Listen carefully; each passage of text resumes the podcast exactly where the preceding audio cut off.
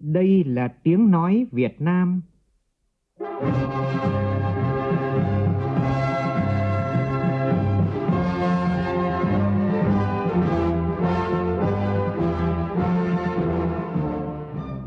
là tiếng nói Việt Nam, phát thanh từ Hà Nội, thủ đô nước Cộng hòa xã hội chủ nghĩa Việt Nam.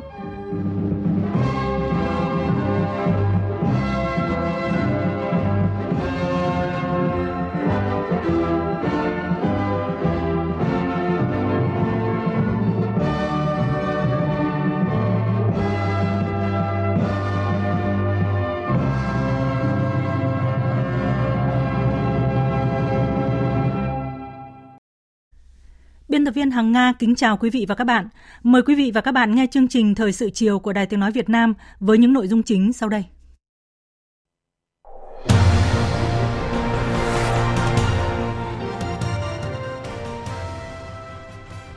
Hôm nay, Ngày hội Đại đoàn kết toàn dân tộc được tổ chức tưng bừng trên khắp các xã phường, thị trấn trên cả nước. Nhiều đồng chí lãnh đạo Đảng, Nhà nước đã dự và chung vui ngày hội với nhân dân. Sau 20 năm triển khai, Ngày hội Đại đoàn kết toàn dân đã trở thành nét đẹp truyền thống của dân tộc, khẳng định giá trị cốt lõi, chủ trương mang tầm chiến lược của Đảng ta. Quy định số 132 về kiểm soát quyền lực phòng chống tham nhũng tiêu cực trong hoạt động điều tra, truy tố, xét xử, thi hành án, bước tiến mới trong kiểm soát quyền lực và phòng chống tham nhũng. Bộ Giao thông Vận tải đề nghị kéo dài thêm 90 km cao tốc Bắc Nam phía Đông. Các tỉnh từ Thanh Hóa đến Phú Yên cần chủ động ứng phó với mưa lớn, ngập lụt, nguy cơ lũ, lũ quét và sạt lở đất. Trong phần tin thế giới, tuần lễ cấp cao Diễn đàn Hợp tác Kinh tế Châu Á-Thái Bình Dương APEC năm 2023 chính thức khai mạc tại thành phố San Francisco, bang California của Mỹ. Ít nhất 40 công nhân còn mắc kẹt trong vụ sập đường hầm ở Ấn Độ.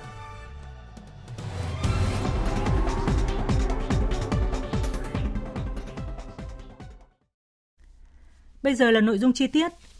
Thủ tướng Chính phủ Phạm Minh Chính vừa ký ban hành công điện về việc tăng cường quản lý thực hiện đấu giá quyền cấp quyền khai thác khoáng sản, khoáng sản làm vật liệu xây dựng thông thường. Công điện gửi Bộ trưởng các bộ Công an, Tài nguyên và Môi trường, Tài chính, Xây dựng, Chủ tịch Ủy ban nhân dân thành phố Hà Nội, Chủ tịch Ủy ban nhân dân các tỉnh thành phố trực thuộc Trung ương. Công điện nêu rõ, trong thời gian qua, nhiều địa phương đã tổ chức đấu giá công khai, minh bạch, cấp quyền khai thác khoáng sản, khoáng sản làm vật liệu xây dựng thông thường, đạt nhiều kết quả tích cực, góp phần bổ sung nguồn thu lớn cho ngân sách địa phương.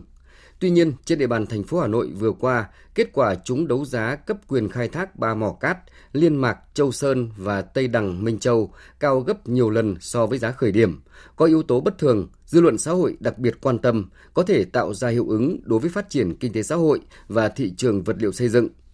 Để công tác quản lý khai thác khoáng sản, nhất là khoáng sản làm vật liệu xây dựng thông thường, chặt chẽ và đúng quy định của pháp luật, Thủ tướng Chính phủ có ý kiến chỉ đạo như sau.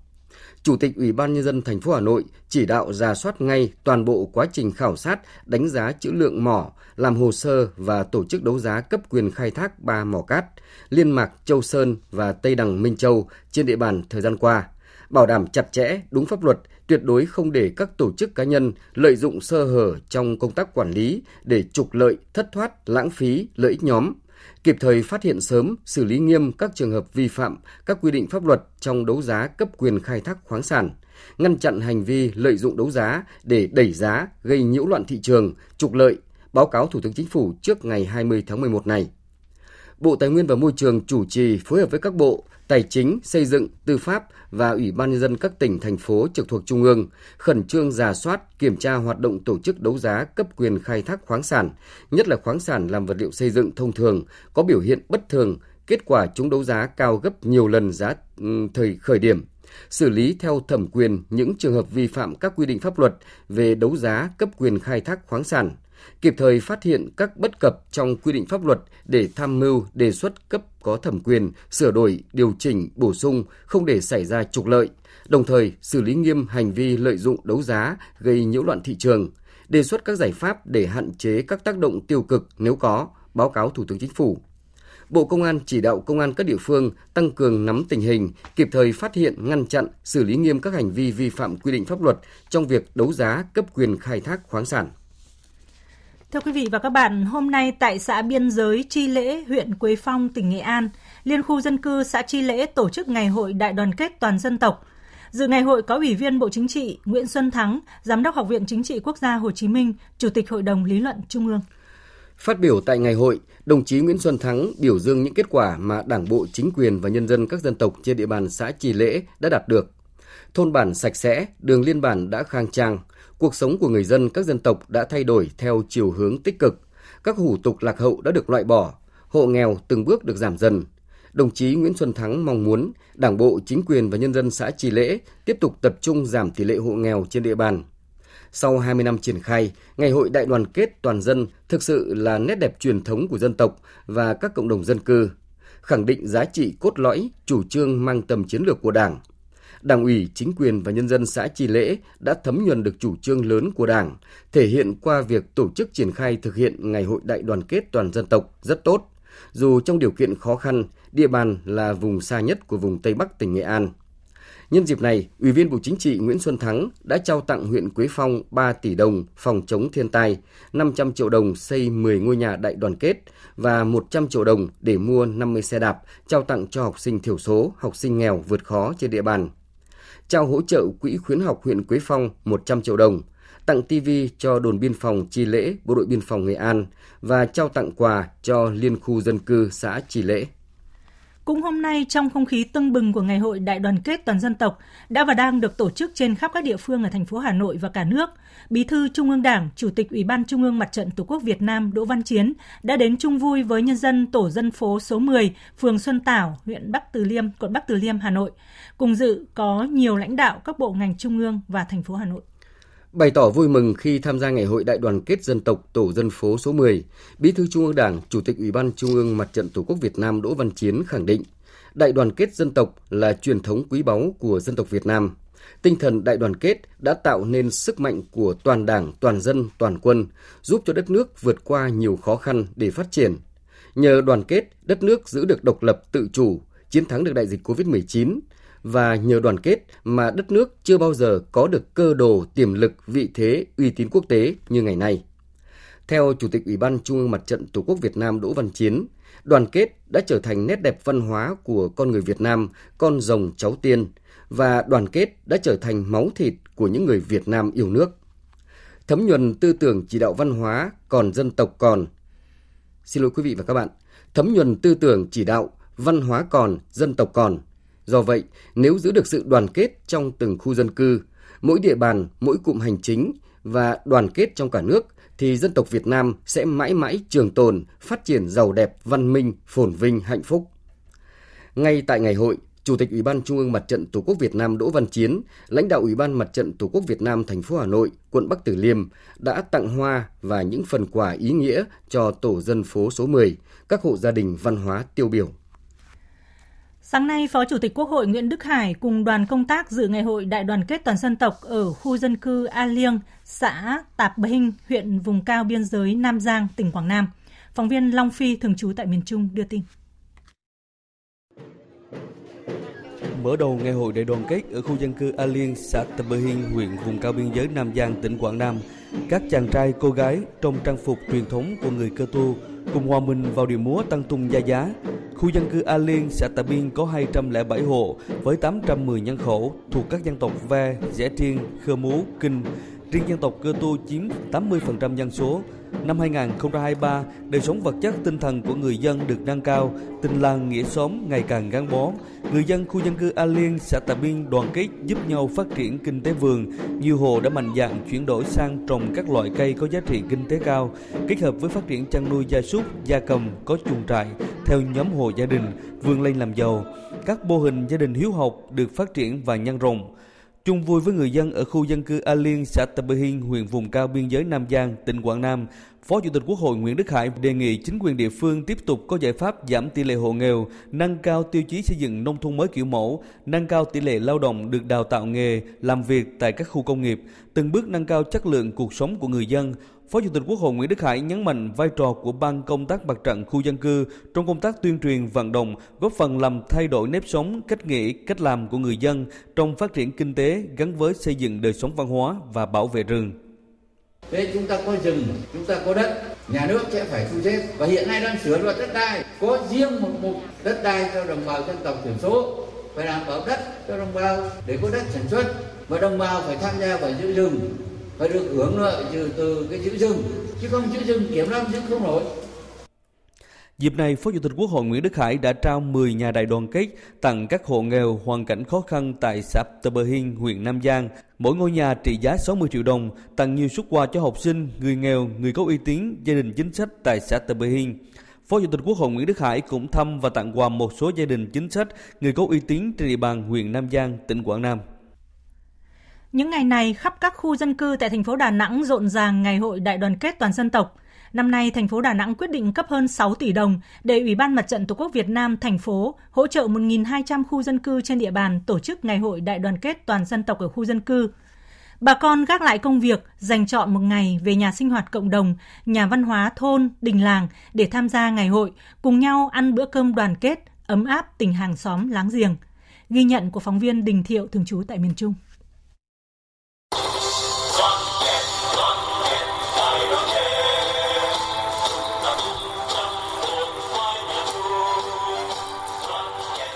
Từ sáng sớm, bà con khu dân cư số 10 phường Hòa Hiệp Bắc, quận Liên Triệu, thành phố Đà Nẵng ăn mặc chỉnh tề đến nhà sinh hoạt cộng đồng khu dân cư để dự ngày hội đại đoàn kết toàn dân tộc. Năm nay, bà con khu dân cư số 10 phường Hòa Hiệp Bắc vinh dự được đón Chủ tịch Quốc hội Vương Đình Huệ cùng nhiều cán bộ lãnh đạo thành phố về chung vui ngày hội và tặng quà bà con. Tập đoàn Xăng dầu Việt Nam trao 5 tỷ đồng hỗ trợ xây dựng 100 căn nhà đại đoàn kết tại địa phương. Bà con ai cũng hân hoan phấn khởi. Bà Nguyễn Thị Niệm ở khu dân cư số 10 kể, bây giờ cuộc sống bận rộn, mọi người lo làm ăn, ít có thời gian để ngồi với nhau. Ngày hồi là dịp bà con gặp gỡ giao lưu, cùng nhau ăn bữa cơm đoàn kết, thắt chặt tình hàng xóm. Ngày đại đoàn kết toàn dân tộc này nó có ý nghĩa lớn là nó kết hợp hết tất cả bà con lại với nhau có một bữa cơm đoàn kết chung vui lại cùng với nhau để mà tốn mừng cái ngày đại đoàn kết của toàn dân tộc của mình. Nhiều năm liền, khu dân cư số 10 phường Hòa Hiệp Bắc, quận Liên Triệu là khu dân cư văn hóa tiêu biểu trong các phong trào toàn dân đoàn kết xây dựng nông thôn mới, đô thị văn minh, ngày vì người nghèo, toàn dân bảo vệ an ninh tổ quốc, toàn dân tham gia bảo vệ môi trường của thành phố Đà Nẵng. Tại khu dân cư có câu lạc bộ liên thế hệ tự giúp nhau do hội người cao tuổi khu phố quản lý, hỗ trợ nhau làm ăn và giúp nhau khi khó khăn hoàn nạn. Lần đầu tiên, thành phố Đà Nẵng quyết định cấp ngân sách hơn 6 tỷ đồng để Ủy ban Mặt trận Tổ quốc Việt Nam thành phố hỗ trợ 1.200 khu dân cư trên địa bàn tổ chức ngày hội đại đoàn kết toàn dân tộc ở khu dân cư. Chào mừng 93 năm ngày thành lập Mặt trận Dân tộc Thống nhất Việt Nam, ngày truyền thống Mặt trận Tổ quốc Việt Nam – mỗi ban công tác mặt trận khu dân cư được hỗ trợ 5 triệu đồng. Riêng 14 khu dân cư chọn làm điểm cấp thành phố, mỗi ban công tác mặt trận khu dân cư được hỗ trợ 10 triệu đồng. Việc này đã tạo điều kiện cho tất cả các hộ gia đình trong các khu dân cư toàn thành phố được cùng nhau ăn bữa cơm đoàn kết, tạo khí thế sôi nổi mừng kỷ niệm 20 năm triển khai ngày hội Đoàn đoàn kết toàn dân tộc. Ông Trần Đấu, trưởng ban công tác mặt trận khu dân cư Đình Thọ, phường Nam Dương, quận Hải Châu, thành phố Đà Nẵng cho biết, lần đầu tiên bữa cơm đoàn kết có đông đủ các gia đình trong khu phố. Rất phấn khởi khi được thành phố, quận hỗ trợ kinh phí để chúng tôi tổ chức cái ngày hội đại đoàn kết ở khu dân cư. Có một bữa cơm thân mật, nhân dân tham gia bữa cơm đoàn kết được nhiều hơn để nhân dân cùng nhau ngồi là tạo tinh thần tương thân tương ái đoàn kết nhau ở khu dân cư. Tại thành phố Đà Nẵng, trong 20 năm triển khai ngày hội đại đoàn kết toàn dân tộc, nhiều khu dân cư tổ chức các hoạt động văn hóa dân gian Việt Nam văn hóa xứ Quảng như hát tuồng, hát bồi, hát bài tròi, hát cải lương dân ca khu năm Ngày hội còn tổ chức các hoạt động cắm trại, thi đấu thể thao, biểu diễn văn nghệ, các trò chơi dân gian truyền thống, góp phần tạo cho không khí vui tươi sinh động. Bữa cơm đoàn kết đã trở thành nét văn hóa trong ngày hội đại đoàn kết dân tộc. Bà con về nhà sinh hoạt cộng đồng, nhà văn hóa thôn, đình làng quây quần cùng nhau dự bữa cơm đoàn kết. đưa nghị quyết đại hội 13 của Đảng vào cuộc sống. Hiện thực hóa khát vọng Việt Nam hùng cường, hạnh phúc.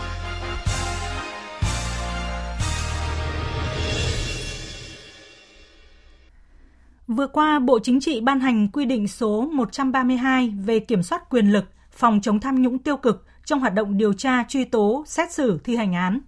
Nhiều ý kiến cán bộ, đảng viên, nhân dân đồng tình đánh giá cao việc ban hành quy định này và cho rằng đây là bước tiến mới trong kiểm soát quyền lực, phòng chống tham nhũng tiêu cực trong hoạt động điều tra, truy tố, xét xử, thi hành án.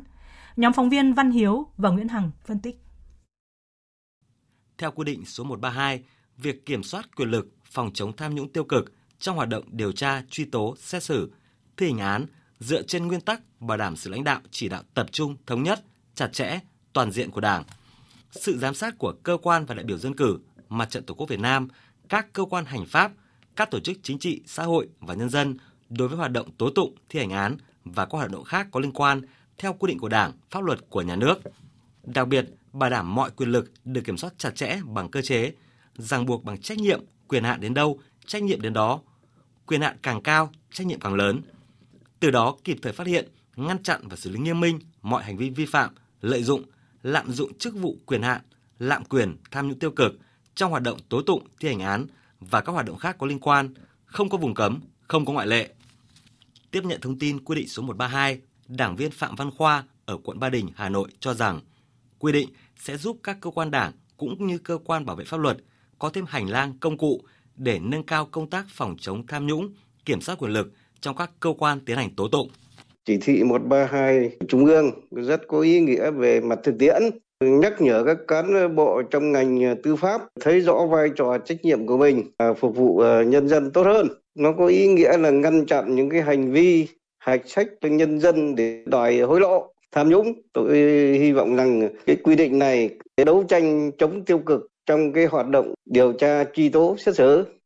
theo luật sư Nguyễn Thế Truyền, công ty luật hợp danh Thiên Thanh, trong 28 hành vi lợi dụng, lạm dụng, lạm quyền, tham nhũng tiêu cực được quyết định đã không loại trừ bất kỳ phân vùng nào cả, liên quan từ cấp lãnh đạo chỉ huy đến cả những hành vi của các nhân viên cấp thấp nhất đều được đặt ra. Kỳ vọng với những hành vi được nêu trong quy định,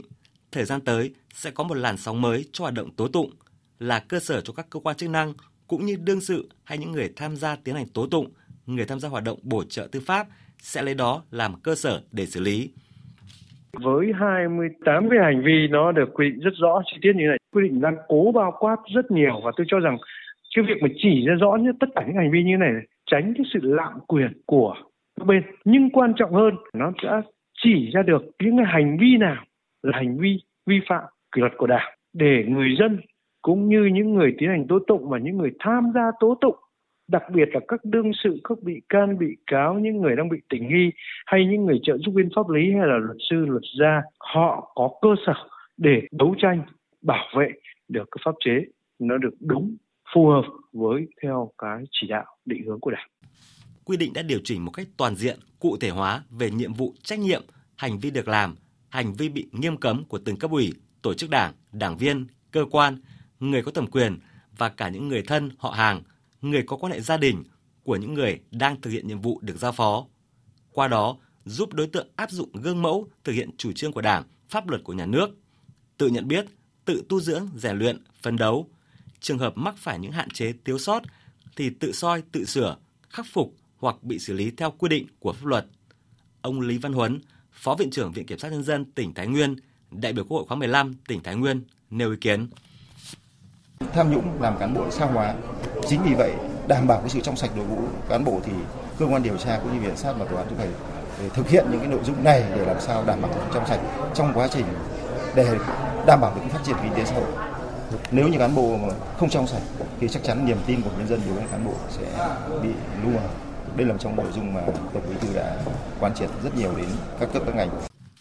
Với việc Bộ Chính trị ban hành quy định số 132 cùng với sự giám sát của nhân dân, mỗi cán bộ đảng viên, những người làm việc trong lĩnh vực tư pháp cũng phải tự mình nhìn vào đó để gian đe, tự soi, tự sửa. Nêu cao tinh thần trách nhiệm trong thực thi nhiệm vụ. Trong đó, việc tiếp nhận, giải quyết nguồn tin về tội phạm, khởi tố, điều tra, truy tố, xét xử vụ án hình sự, giải quyết vụ án hành chính, vụ việc dân sự, xem xét quyết định việc áp dụng biện pháp xử lý hành chính tại tòa án, thi hành bản án đều phải được thực hiện công khai, khách quan, minh bạch. Chỉ khi việc thực thi công lý với tâm sáng, lòng trong thì cán bộ đảng viên hoạt động trong lĩnh vực điều tra, truy tố, xét xử, thi hành án mới xứng đáng với niềm tin của người dân, xứng đáng là người bảo vệ cán cân công lý. Chương trình thời sự sẽ tiếp nối với các thông tin đáng chú ý khác. Bộ Giao thông Vận tải đang lấy ý kiến các địa phương và đơn vị liên quan dự thảo điều chỉnh quy hoạch mạng lưới đường bộ thời kỳ 2021-2030, tầm nhìn đến năm 2050. Điểm mới đáng chú ý trong dự thảo là kéo dài đường bộ cao tốc Bắc Nam phía Đông tới đất mũi và bổ sung tuyến cao tốc Quảng Ngãi – Con Tum. Theo dự thảo điều chỉnh quy hoạch mạng lưới đường bộ do Cục Đường bộ Việt Nam lập, tuyến cao tốc Bắc Nam phía Đông được bổ sung thêm đoạn Cà Mau đất mũi dài 90 km, 4 làn xe, đầu tư trước năm 2030. Với số km tăng thêm này, đường bộ cao tốc Bắc Nam phía Đông sẽ dài 2.153 km, quy mô 4 đến 10 làn xe, hiện quy hoạch 2.063 km. Như vậy, tuyến đường bộ cao tốc Bắc Nam phía Đông sẽ xuyên suốt từ cửa khẩu hữu nghị Lạng Sơn đến đất mũi, xã đất mũi huyện Ngọc Hiển, tỉnh Cà Mau, thay vì đến thành phố Cà Mau như quy hoạch hiện nay. Theo đơn vị lập quy hoạch, việc bổ sung cao tốc Cà Mau đất mũi dựa trên dự báo lưu lượng đến năm 2030, đoạn từ thành phố Cà Mau đến đất mũi khoảng 18.300 đến 20.100 PCU. PCU là xe ô tô con quy đổi trên ngày đêm. Do vậy, cần thiết hình thành tuyến đường cao tốc 4 làn xe, đảm bảo đồng bộ đoạn tuyến Cần Thơ Cà Mau. Đồng thời, gắn liền với quy hoạch tỉnh Cà Mau về phát triển cảng biển tổng hợp Hòn Khoai, khu kinh tế Năm Căn, khu du lịch quốc gia Mũi Cà Mau. Đoạn cao tốc Bến Lức Long An, Trung Lương, Tiền Giang thuộc đường bộ cao tốc Bắc Nam phía Đông cũng được đề xuất tăng lên 8 làn xe thay vì 6 làn xe như quy hoạch hiện có. Đoạn Bến Lức Trung Lương dài 40 km là trục động lực kết nối trung tâm kinh tế xã hội của vùng đồng bằng sông Cửu Long với thành phố Hồ Chí Minh. Với khu vực miền Trung Tây Nguyên, dự thảo đề xuất bổ sung vào quy hoạch tuyến cao tốc Quảng Ngãi Con Tum dài 136 km 4 làn xe. Đây là tuyến cao tốc thứ 11 của khu vực có điểm đầu tại huyện Đức Phổ, tỉnh Quảng Ngãi, điểm cuối tại thành phố Con Tum. Cao tốc này được đề xuất đầu tư trước năm 2030 việc bổ sung tuyến cao tốc Quảng Ngãi Con Tum để hình thành thêm trục Đông Tây kết nối Tây Nguyên với khu vực duyên hải Nam Trung Bộ khi quốc lộ 24 được dự báo không đáp ứng được lưu lượng ô tô đến năm 2030. Ngoài ra, dự thảo điều chỉnh quy hoạch đề xuất đầu tư sớm, tăng số làn xe, điều chỉnh chiều dài 5 tuyến cao tốc phía Bắc, 3 tuyến cao tốc qua miền Trung Tây Nguyên và 5 tuyến cao tốc phía Nam. Với đề xuất điều chỉnh như vừa nêu, hệ thống đường cao tốc cả nước sẽ có 42 tuyến, tăng thêm một tuyến Quảng Ngãi Con Tum, tổng chiều dài là 9.263 km, hiện quy hoạch 9.014 km. Cần giải pháp mới trong quản lý, kiểm soát việc buôn bán hàng trên sàn thương mại điện tử. Đây là một trong những nội dung được đưa ra tại chương trình Dân hỏi chính quyền trả lời vào sáng nay với chủ đề quản lý thị trường và bảo vệ quyền lợi người tiêu dùng – Chương trình do Hội đồng nhân dân thành phố Hồ Chí Minh phối hợp với Đài truyền hình thành phố tổ chức. Tin của phóng viên Lệ Hằng thường trú tại thành phố Hồ Chí Minh.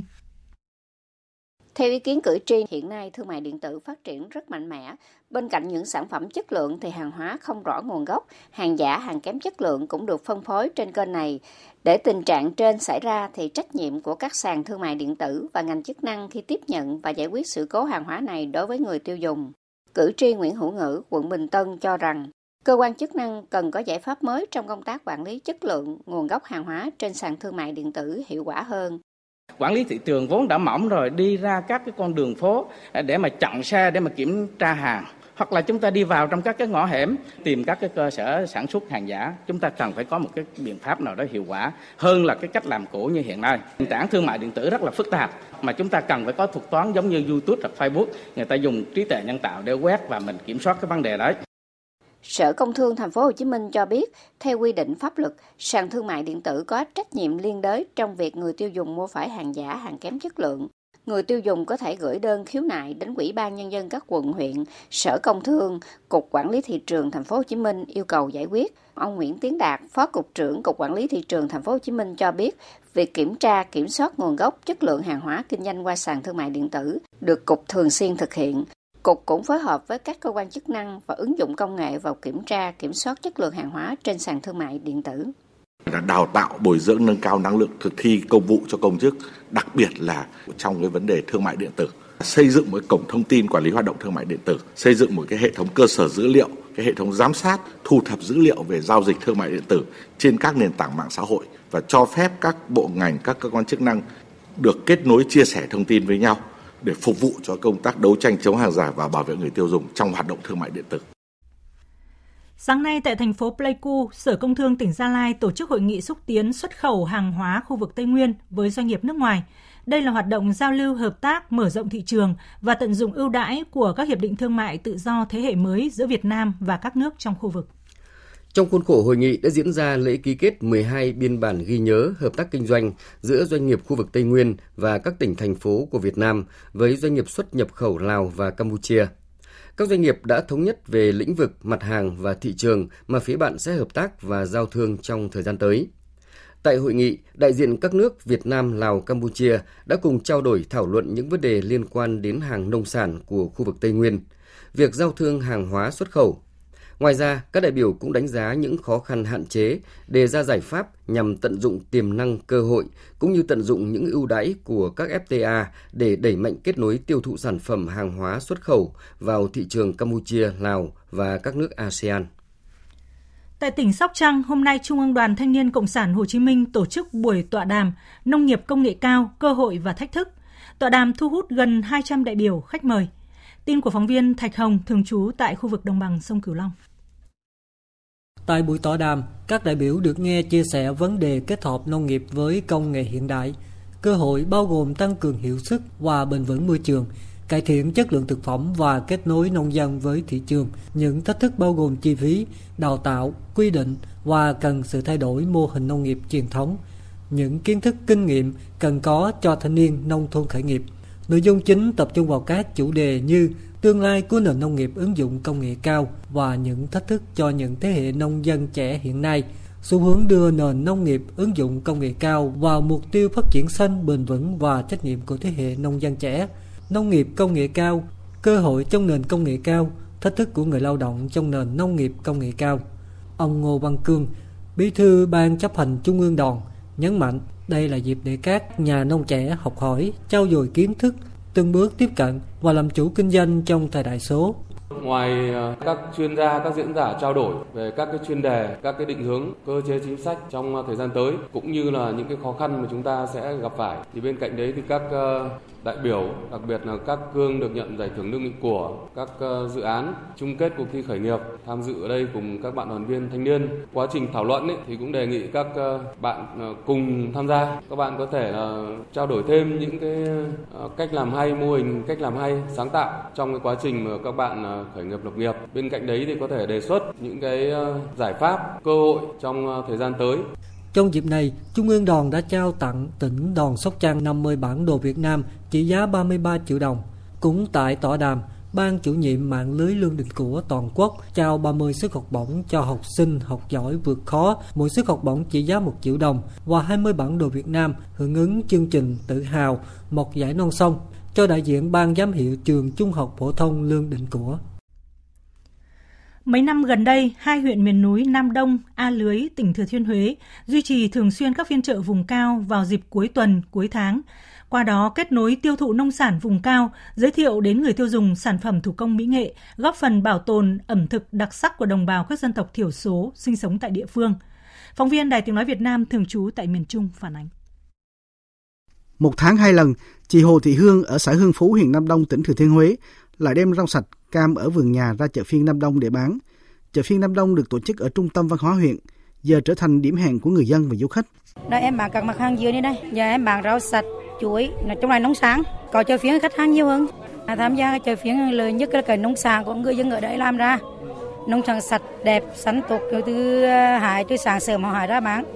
là bán được hàng lắm. Du khách về là mua điều khen ngon, hàng sạch ngon nhỉ. Có thì chợ phiên nên nói chung là du khách về cũng nhiều mà bán hàng về du khách đang quay lại.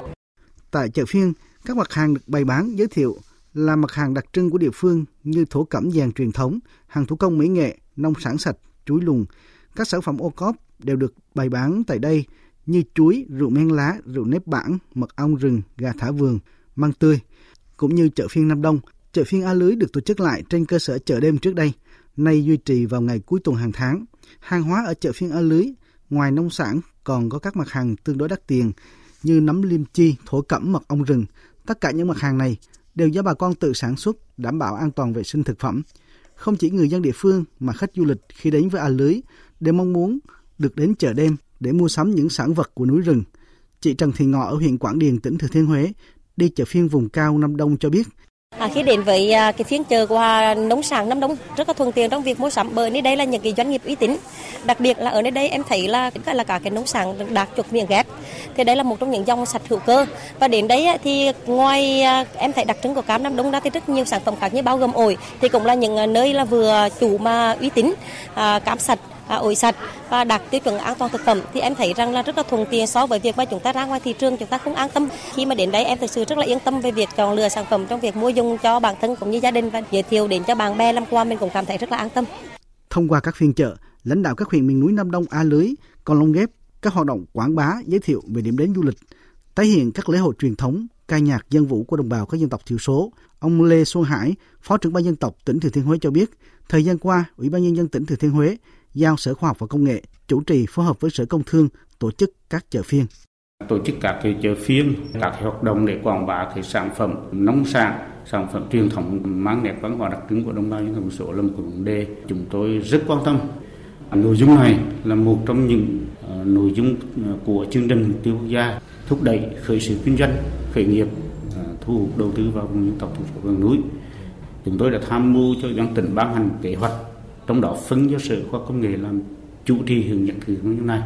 Sở khoa công nghệ cũng đã có những hoạt động rất thiết thực là tổ chức các hoạt động quảng bá cái chợ phiên của A Lưới rồi tổ chức các cái hội, hội nghị về dược liệu tại huyện Đông Đông sau 3 ngày diễn ra với nhiều hoạt động sôi nổi, hôm nay Ngày hội Gia đình tiêu biểu miền Tây Nam Bộ lần thứ tư năm 2023 do Bộ Văn hóa Thể thao và Du lịch phối hợp với Ủy ban Nhân dân tỉnh Trà Vinh tổ chức đã bế mạc. Phóng viên Sao Anh đưa tin. Các gia đình đại diện của 13 tỉnh thành miền Tây Nam Bộ đã đem đến ngày hội nhiều tiết mục được dàn dựng công phu, sáng tạo, đậm đà màu sắc, khắc họa những nét truyền thống gia đình miền sông nước Cửu Long. Ở phần thi biểu diễn nghệ thuật, gia đình tài năng giải nhất được trao cho gia đình đơn vị tỉnh Trà Vinh. Phần thi biểu diễn thời trang, sắc màu yêu thương và cùng con đọc sách, tỉnh Đồng Tháp đạt giải nhất. Đơn vị tỉnh Sóc Trăng giải nhất phần thi nấu ăn, món ngon cuối tuần và tỉnh Kiên Giang với phần thi thể thao vui chơi cùng con. Ông Dương Phạm Sum, Giám đốc Sở Văn hóa Thể thao và Du lịch tỉnh Trà Vinh, Phó ban tổ chức đánh giá. Thì uh, trong ờ, uh, 3 ngày cái chuỗi hoạt động diễn ra ngày hội gia đình thì phải nói rằng là tất cả các đơn vị, đặc biệt là các sở văn hóa thể thao du lịch của các tỉnh miền Tây Nam Bộ rất là quan tâm, đã chọn các gia đình thật sự là tiêu biểu, của các gia đình tiêu biểu tham gia thì à, trong năm phần thi, thì qua theo dõi của ban tổ chức thì chúng tôi đánh giá rất cao sự chuẩn bị chu đáo, chặt chẽ, phong phú về nội dung, đa dạng về hình thức và đặc biệt là tham gia rất là tốt các hoạt động phần thi của mình, góp phần cho ngày hội diễn ra thành công tốt đẹp Ngày hội gia đình tiêu biểu các tỉnh thành miền Tây Nam Bộ lần thứ năm sẽ được tổ chức tại tỉnh Đồng Tháp. Thưa quý vị và các bạn, bắt nguồn từ cuộc tổng bãi công của ba vạn thợ mỏ Quảng Ninh vào năm 1936, ngày 12 tháng 11 đã trở thành ngày truyền thống của ngành than. Phát huy truyền thống, kỷ luật và đồng tâm, đội ngũ cán bộ công nhân lao động ngành than đã vượt qua nhiều khó khăn, thách thức, sản xuất thật nhiều than cho Tổ quốc như lời căn dặn của Bác Hồ, đóng góp quan trọng đối với sự phát triển kinh tế xã hội của tỉnh Quảng Ninh và của đất nước. Nhân dịp này, phóng viên Trường Giang thường trú tại khu vực Đông Bắc có bài ghi nhận. Hôm nay à, con được phân công làm cái gì ạ? Trong lò. Con à, vận hành máy máng cào. Có mà làm vào như đấy vào công việc làm sao? Là... Trở về nhà sau ca làm việc, niềm vui của thợ lò Nguyễn Hồng Cầm, phân xưởng khai thác 1, công ty than thống nhất TKV, thành phố Cẩm Phả là được cùng gia đình sum họp trong bữa cơm chiều. Càng vui hơn khi hôm nay con trai cả của anh, một thợ mỏ trẻ, cũng tan ca cùng giờ. Anh Nguyễn Hồng Cầm kể, tình yêu với màu áo xanh người thợ đã được thắp lên từ tấm gương của cha anh. Thế hệ đã rời tay cày để cầm tròn, vác búa từ những năm 60 của thế kỷ trước. Và hôm nay, anh đã gắn bó với công việc khai thác ở mỏ 25 năm, còn cậu con trai cũng có 6 năm làm thợ cơ điện hầm lò. Khi tôi còn một thanh niên, thấy bố nghề thợ nò vất vả lắm, à, nhưng mà nó lòng quyết tâm của bố thì nó cao, mà con thì anh chị em đông nên là ông dạy con cái là đến nơi đi trốn khi mình lớn lên thì mình cũng nói gương đi theo đúng nghề của bố Tôi rất tự hào về gia đình tôi đã được sống ở vùng mỏ Cẩm Phả, cha truyền con nối, con cháu nhìn lấy gương của mình như thế thì là chắc chắn là sẽ nối tiếp theo nghề nghiệp của cha ông.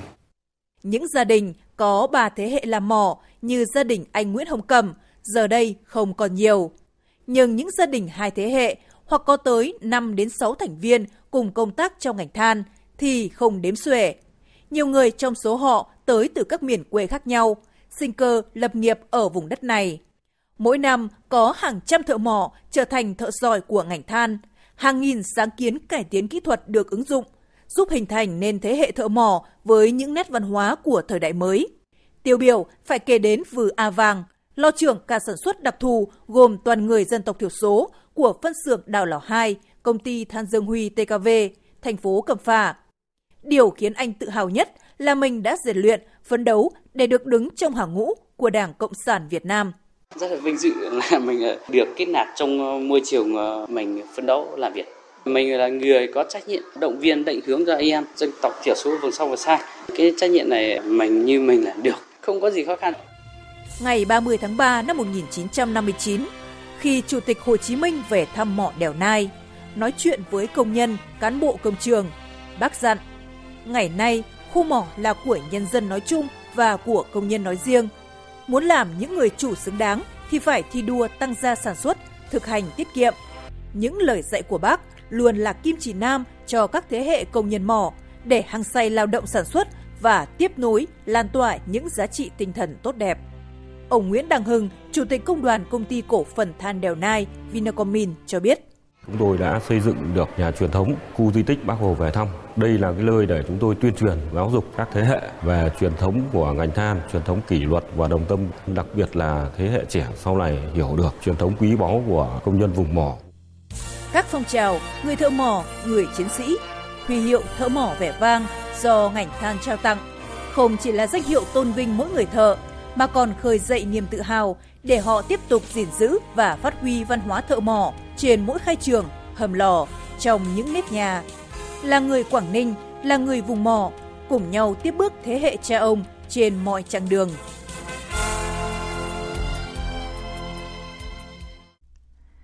Phóng viên Đoàn Sĩ đưa tin, sáng nay Phó Chủ tịch Ủy ban nhân dân tỉnh Bình Thuận Nguyễn Minh cùng đại diện các sở và Ủy ban nhân dân huyện Hàm Thuận Bắc đã đến thăm viếng chia buồn với các gia đình nạn nhân bị tử vong trong vụ tai nạn lao động vừa xảy ra tại phường Phú Thủy, thành phố Phan Thiết.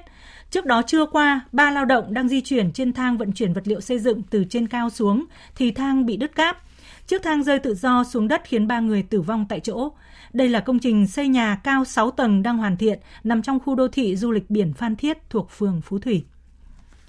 Văn phòng Ban chỉ đạo quốc gia về phòng chống thiên tai vừa có công văn yêu cầu Ban chỉ huy phòng chống thiên tai và tìm kiếm cứu nạn các tỉnh thành phố từ Thanh Hóa đến Phú Yên chủ động ứng phó với mưa lớn, ngập lụt, nguy cơ lũ và lũ quét, sạt lở đất.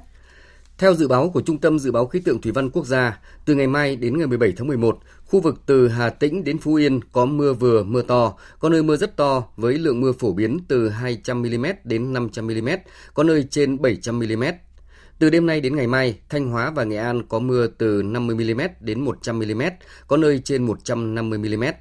Nguy cơ xảy ra lũ quét sạt lở đất tại khu vực vùng núi và ngập úng các khu vực trũng thấp khu đô thị.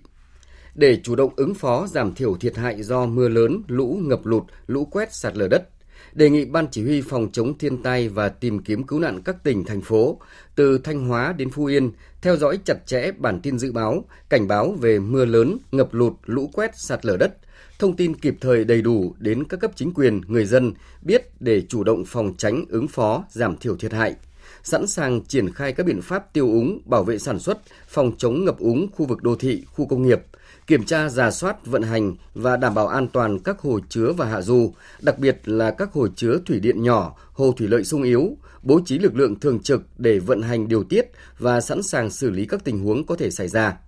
Kiểm tra, giả soát, sẵn sàng phương án đảm bảo an toàn các công trình đang thi công, nhất là các công trình trọng điểm sung yếu hoặc đã xảy ra sự cố do mưa lũ trong thời gian qua.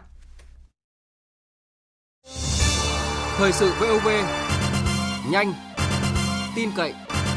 hấp dẫn. Tuần lễ cấp cao Diễn đàn Hợp tác Kinh tế Châu Á-Thái Bình Dương APEC năm 2023 đã chính thức khai mạc tại thành phố San Francisco, bang California của Mỹ. Ngoài hội nghị, một trong các sự kiện được dư luận đặc biệt chú ý, đó chính là cuộc gặp dự kiến giữa Tổng thống Mỹ Joe Biden và Chủ tịch Trung Quốc Tập Cận Bình sẽ diễn ra vào tuần tới.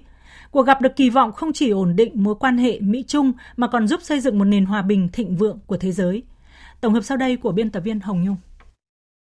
Đây sẽ là cuộc gặp mặt trực tiếp đầu tiên giữa Tổng thống Mỹ Joe Biden và Chủ tịch Trung Quốc Tập Cận Bình trong một năm qua. Kể từ tháng 11 năm ngoái tại hội nghị thượng đỉnh G20, hai nhà lãnh đạo cấp cao Mỹ và Trung Quốc không có cuộc gặp trực tiếp nào. Và cũng kể từ đó đến nay, hai siêu cường cùng nỗ lực để giảm bớt căng thẳng. Ngoài ổn định quan hệ Mỹ-Trung, cuộc gặp thượng đỉnh lần này cũng được kỳ vọng sẽ đặt nền móng cho sự hợp tác mang tính xây dựng giữa hai nước trong tương lai trong việc giải quyết một số vấn đề lớn của thế giới, đặc biệt là về một số vấn đề toàn cầu cấp bách nhất như Trung Đông và Ukraine. Việc quản lý hiệu quả các mâu thuẫn đối đầu cũng như tìm ra các giải pháp nhằm tăng cường hợp tác, đối thoại giữa Mỹ và Trung Quốc không chỉ mang lại hòa bình, ổn định và thịnh vượng chung của cả hai nước mà cả thế giới. Chuyên gia về mối quan hệ Mỹ-Trung thuộc Viện Brookings Patrick Kim nói. But I, I think really the most important outcome from APEC Kết quả quan trọng từ hội nghị APEC lần này phải là những cam kết vững chắc, một tín hiệu mà cả Tổng thống Mỹ Joe Biden và Chủ tịch Trung Quốc Tập Cận Bình cần phải phát đi. Đó là họ có ý định đưa mối quan hệ Mỹ-Trung đi vào chiều hướng ổn định và mang tính xây dựng hơn. Cuộc gặp sẽ được tổ chức vào ngày 15 tháng 11. Trong nỗ lực tìm giải pháp hòa bình cho người dân tại giải Gaza, tại hội nghị thượng đỉnh chung của Liên đoàn Ả Rập và Tổ chức Hợp tác Hồi giáo, diễn ra vào hôm qua tại, tại thủ đô Riyadh của Ả Rập Xê Út. Mặc dù lên án hành động của lực lượng Israel ở giải Gaza, song các nhà lãnh đạo Ả Rập và Hồi giáo lại không thể thông qua các biện pháp trừng phạt kinh tế và chính trị nhằm vào nước này. Trong một diễn biến tích cực, thì quân đội Israel vừa tuyên bố sẽ giúp sơ tán trẻ em bị mắc kẹt trong bệnh viện Al-Shifa ở giải Gaza. Biên tập viên Phương Anh thông tin. Giới chức Bộ Quốc phòng Israel khẳng định quân đội nước này không nổ súng vào bệnh viện Al-Shifa dù thừa nhận có xung đột với các chiến binh Hamas xung quanh bệnh viện. Đại tá Moshe Tedro cho biết Tôi nghe tin tức rằng có một cuộc bao vây và các cuộc tấn công vào bệnh viện Sifa. Tôi muốn nói rõ ràng đây là điều không chính xác. Có những cuộc đụng độ giữa quân đội Israel và các thành viên của phong trào Hamas xung quanh bệnh viện, song không có vụ nổ súng nào ở bệnh viện cũng như không có cuộc bao vây nào cả. Phía đông của bệnh viện vẫn mở, phố Al-Waha vẫn mở. Ngay cả bây giờ bất cứ ai cũng có thể rời đi nếu họ muốn.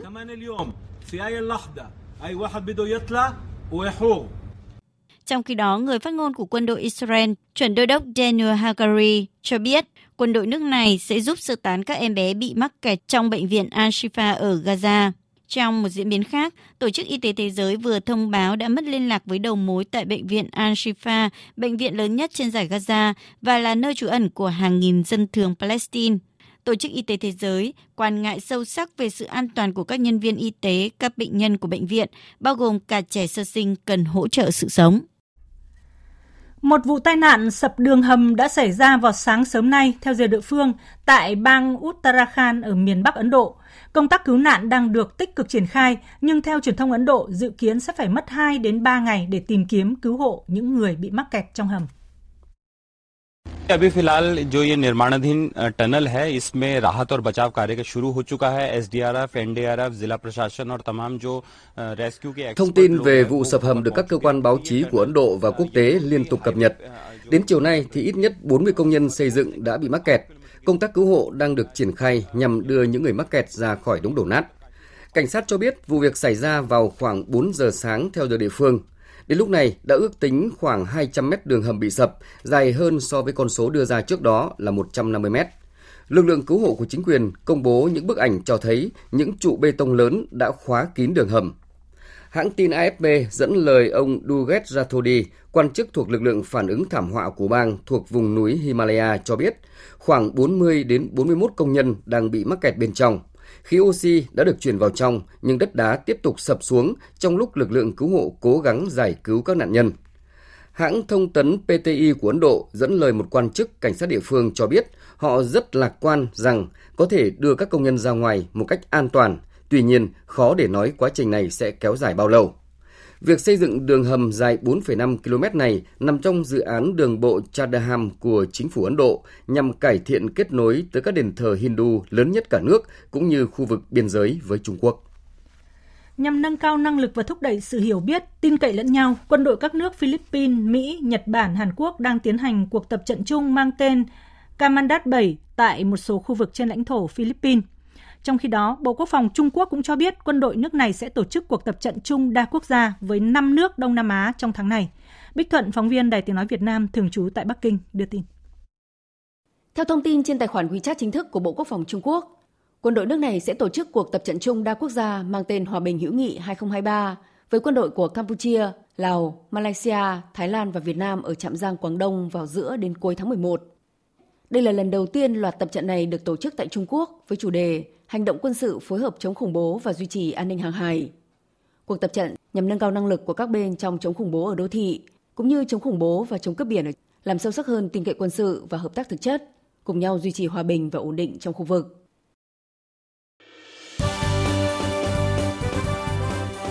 Thời sự tiếng nói Việt Nam Thông tin nhanh Bình luận sâu Tương tác đa chiều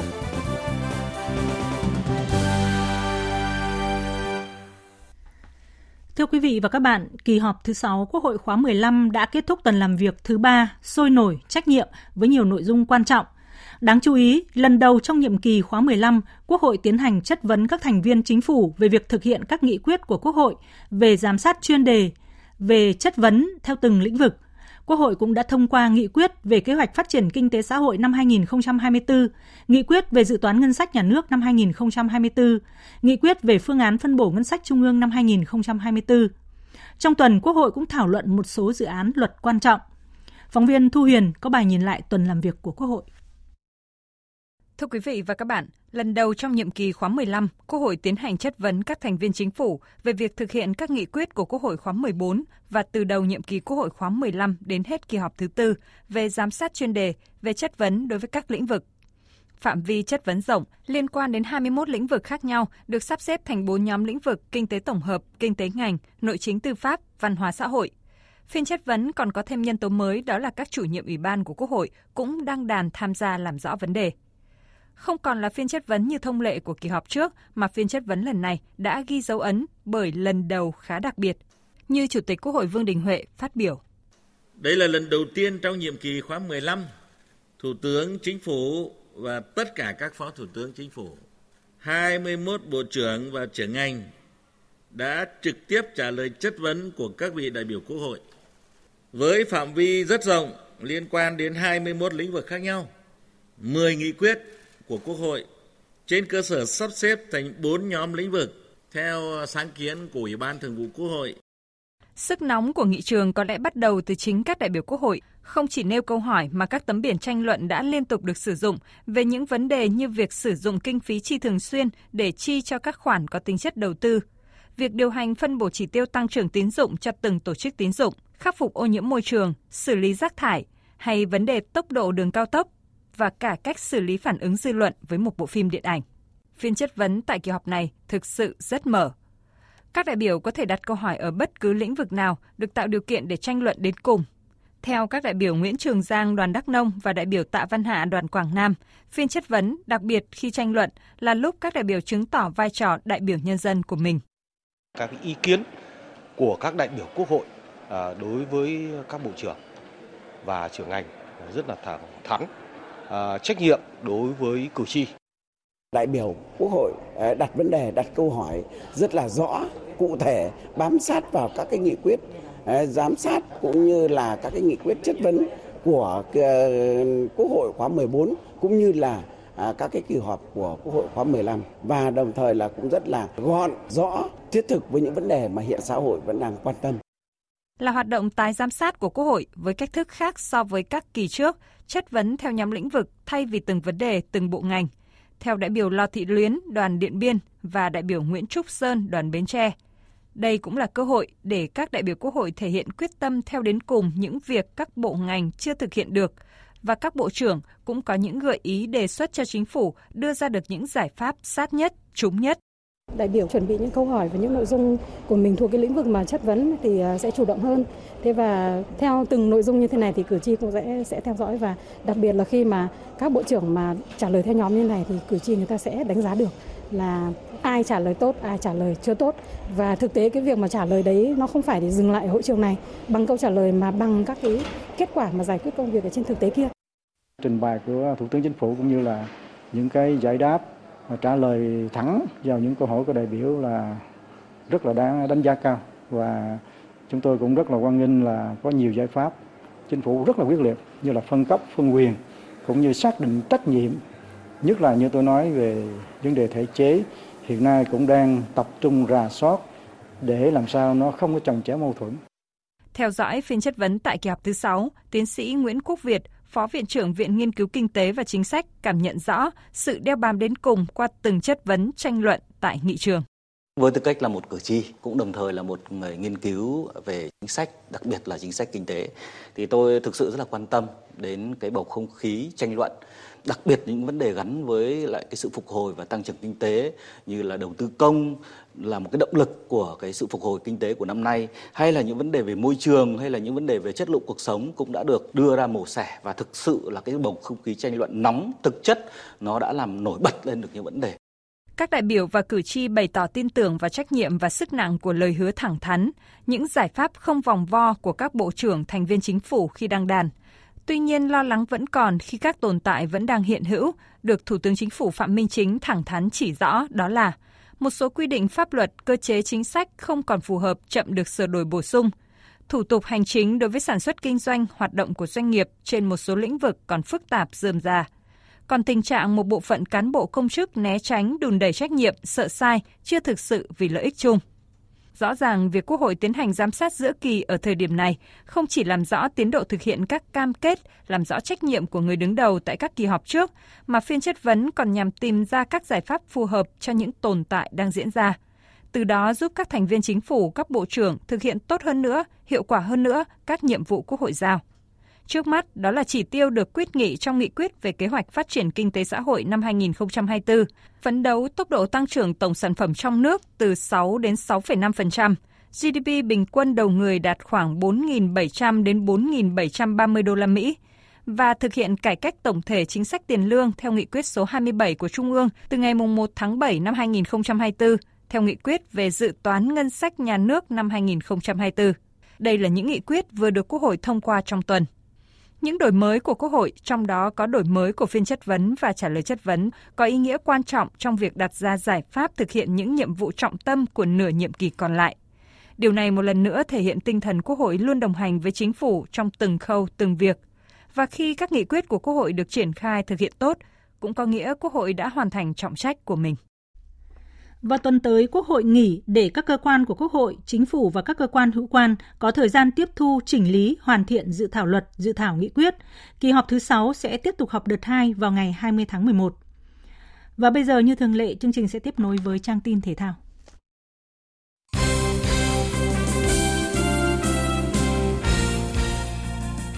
Thưa quý vị và các bạn, trong khuôn khổ lượt trận thứ hai vòng bảng giải Futsal HD Bank Cúp Quốc gia 2023, do Liên đoàn bóng đá Việt Nam và Đài Tiếng nói Việt Nam phối hợp tổ chức. Chiều nay 12 tháng 11 diễn ra hai cặp đấu. Tại trận đấu sớm, câu lạc bộ Hà Nội đã thắng đậm câu lạc bộ Olympic Hạ Long với tỷ số 7-3. Trận đấu còn lại trong ngày sẽ là cuộc đối đầu giữa câu lạc bộ Thái Sơn Bắc gặp đối thủ Sahako. Kết quả của trận đấu này chúng tôi sẽ chuyển tới quý vị và các bạn ở bản tin tiếp theo.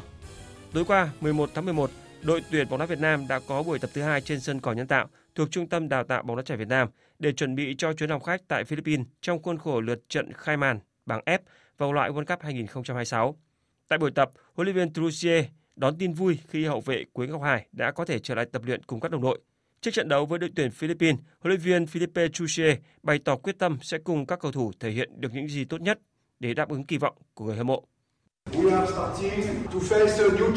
Chúng ta sắp đối mặt với những thử thách đầu tiên. Trước đó, chúng ta đã có 8 tháng chuẩn bị với 4 đợt tập trung. Nhiều cầu thủ ở đây từng là Á quân U23 châu Á năm 2018, chơi vòng chung kết Asian Cup năm 2019. Các bạn ở đây đều là những nhân tố xuất sắc nhất của bóng đá Việt Nam. Các bạn đã trải qua nhiều thử thách và sắp tới các bạn sẽ lại đối diện với thử thách mang tên World Cup. Chúng ta sẽ cùng nhau chiến đấu. Còn trung vệ Bùi Hoàng Việt Anh cũng tự tin khẳng định mục tiêu chiến thắng ở trận giao quân. Cá nhân em nghĩ là mình đã học hỏi được rất nhiều ba trận đấu vừa qua, đá với những đối thủ mạnh giúp cho toàn đội có một sự chuẩn bị tốt để bước vào giải đấu chính thức. Nếu không có gì thay đổi, trước khi lên đường sang Philippines, nhà cầm quân người Pháp sẽ rút gọn danh sách đội tuyển xuống còn 28 cầu thủ. Tối nay 12 tháng 11, đội tuyển có buổi tập cuối cùng tại Trung tâm Đào tạo bóng đá trẻ Việt Nam. Sau đó sẽ lên đường sang Philippines vào ngày mai 13 tháng 11. Tại đây, thầy trò huấn viên Philippe Chuche có thêm 3 buổi tập nữa để bắt nhịp với điều kiện thời tiết sân bãi trước khi bước vào trận đấu với đội tuyển Philippines vào ngày 16 tháng 11. Vào ngày 16 tháng 11, giải bóng đá nữ vô địch quốc gia 2023 sẽ chính thức khởi tranh. Tham dự giải năm nay có 8 đội gồm Hà Nội 1, Hà Nội 2, Phong Phú Hà Nam, Thành phố Hồ Chí Minh 1, Thành phố Hồ Chí Minh 2, Sơn La, Than khoáng sản Việt Nam và Thái Nguyên T&T. Các đội sẽ thi đấu theo thể thức vòng tròn hai lượt đi và về để tính điểm xếp hạng từ thứ nhất cho đến thứ 8. Giải bóng đá nữ vô địch quốc gia 2023 diễn ra từ ngày 16 tháng 11 cho đến ngày 28 tháng 12 tại Hà Nội và Hưng Yên. Ngày 18 tháng 11 tới tại Hồ Tràm, tỉnh Bà Rịa Vũng Tàu diễn ra sự kiện quyền Anh chuyên nghiệp WBO Global Tismas. Ở sự kiện này, võ sĩ Trần Văn Thảo thi đấu hạng cân 54 kg và so tài với võ sĩ người Mexico Kebun Torres. Trần Văn Thảo chia sẻ. Hình như Thảo là người Việt Nam đầu tiên chạm mặt với võ sĩ người Mexico. Thì nghe nói Mexico cái nền tảng boxing thì độ thể lực và cái độ lì của người ta chắc chắn là phải hơn hẳn mình. Tối qua 11 tháng 11, câu lạc bộ Bayern Munich đã có trận đấu quan trọng trước đối thủ Heidenheim trong khuôn khổ vòng 11 giải Bundesliga. Sau 90 phút thi đấu căng thẳng và kịch tính, Bayern Munich đã giành được chiến thắng nhọc nhằn với tỷ số 4-2, qua đó tạm vươn lên dẫn đầu bảng xếp hạng Bundesliga khi có một điểm nhiều hơn Bayer Leverkusen, nhưng cũng đá nhiều hơn một trận. Niềm vui nhân đôi với Bayern Munich khi ở các trận đấu cùng giờ, những đối thủ cạnh tranh trực tiếp cho vị trí dẫn đầu đã để mất điểm. Câu lạc bộ Borussia Dortmund đã phải nhận trận thua thứ hai liên tiếp khi thất bại 1-2 trước Stuttgart. Trong khi đó, Hoffenheim cũng phải chia điểm trên sân nhà của Wolfsburg với tỷ số hòa một đều. Còn tại vòng 13 giải La Liga diễn ra vào dạng sáng nay, 12 tháng 11 theo giờ Việt Nam, câu lạc bộ Real Madrid đã có chiến thắng đậm với tỷ số 5-1 trước đối thủ Valencia. Chiến thắng trước Valencia giúp đội bóng Hoàng gia Tây Ban Nha có được 32 điểm, tiếp tục duy trì khoảng cách 2 điểm với đội đầu bảng Girona và tạm hơn câu lạc bộ Barca 5 điểm. Trong khi đó, Valencia đã rơi xuống vị trí thứ 9 với 18 điểm. Dự báo thời tiết Phía Tây Bắc Bộ có mưa rào và rông rải rác, cục bộ có mưa vừa, mưa to, gió nhẹ, nhiệt độ từ 17 đến 23 độ, có nơi thấp nhất dưới 16 độ. Phía Đông Bắc Bộ có mưa rào và rông rải rác, cục bộ có mưa vừa mưa to, gió chuyển hướng Đông Bắc cấp 3, vùng ven biển cấp 4, cấp 5, giật cấp 6, cấp 7. Trong mưa rông có khả năng xảy ra lốc xét, mưa đá và gió giật mạnh. Trời chuyển rét, vùng núi rét đậm, vùng núi cao có nơi rét hại. Nhiệt độ từ 16 đến 21 độ, vùng núi thấp nhất 11 đến 14 độ, vùng núi cao có nơi thấp nhất dưới 11 độ. Khu vực từ Thanh Hóa đến Thừa Thiên Huế có mưa vừa, mưa to, có nơi mưa rất to và rải rác có rông, gió chuyển hướng Bắc đến Tây Bắc cấp 3, vùng ven biển cấp 4, cấp 5, giật cấp 6, cấp 7. Trong mưa rông có khả năng xảy ra lốc xét, mưa đá và gió giật mạnh. Phía Bắc trời chuyển rét, nhiệt độ từ 18 đến 23 độ. Khu vực từ Đà Nẵng đến Bình Thuận có mưa rào rải rác và có nơi có rông. Riêng phía Bắc từ gần sáng mai có mưa vừa, mưa to. Có nơi mưa rất to và rải rác có rông. Gió Đông Bắc cấp 2, cấp 3. Nhiệt độ từ 23 đến 32 độ.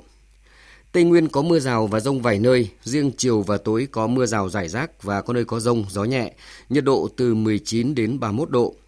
Nam Bộ có mưa rào và rông vài nơi, riêng chiều và tối có mưa rào và rông rải rác, gió nhẹ, nhiệt độ từ 24 đến 33 độ. Khu vực Hà Nội có mưa rào và rải rác có rông, đêm cục bộ có mưa vừa, gió chuyển hướng đông bắc cấp 3. Trong mưa rông có khả năng xảy ra lốc xét, mưa đá và gió giật mạnh, trời chuyển rét, nhiệt độ từ 17 đến 21 độ.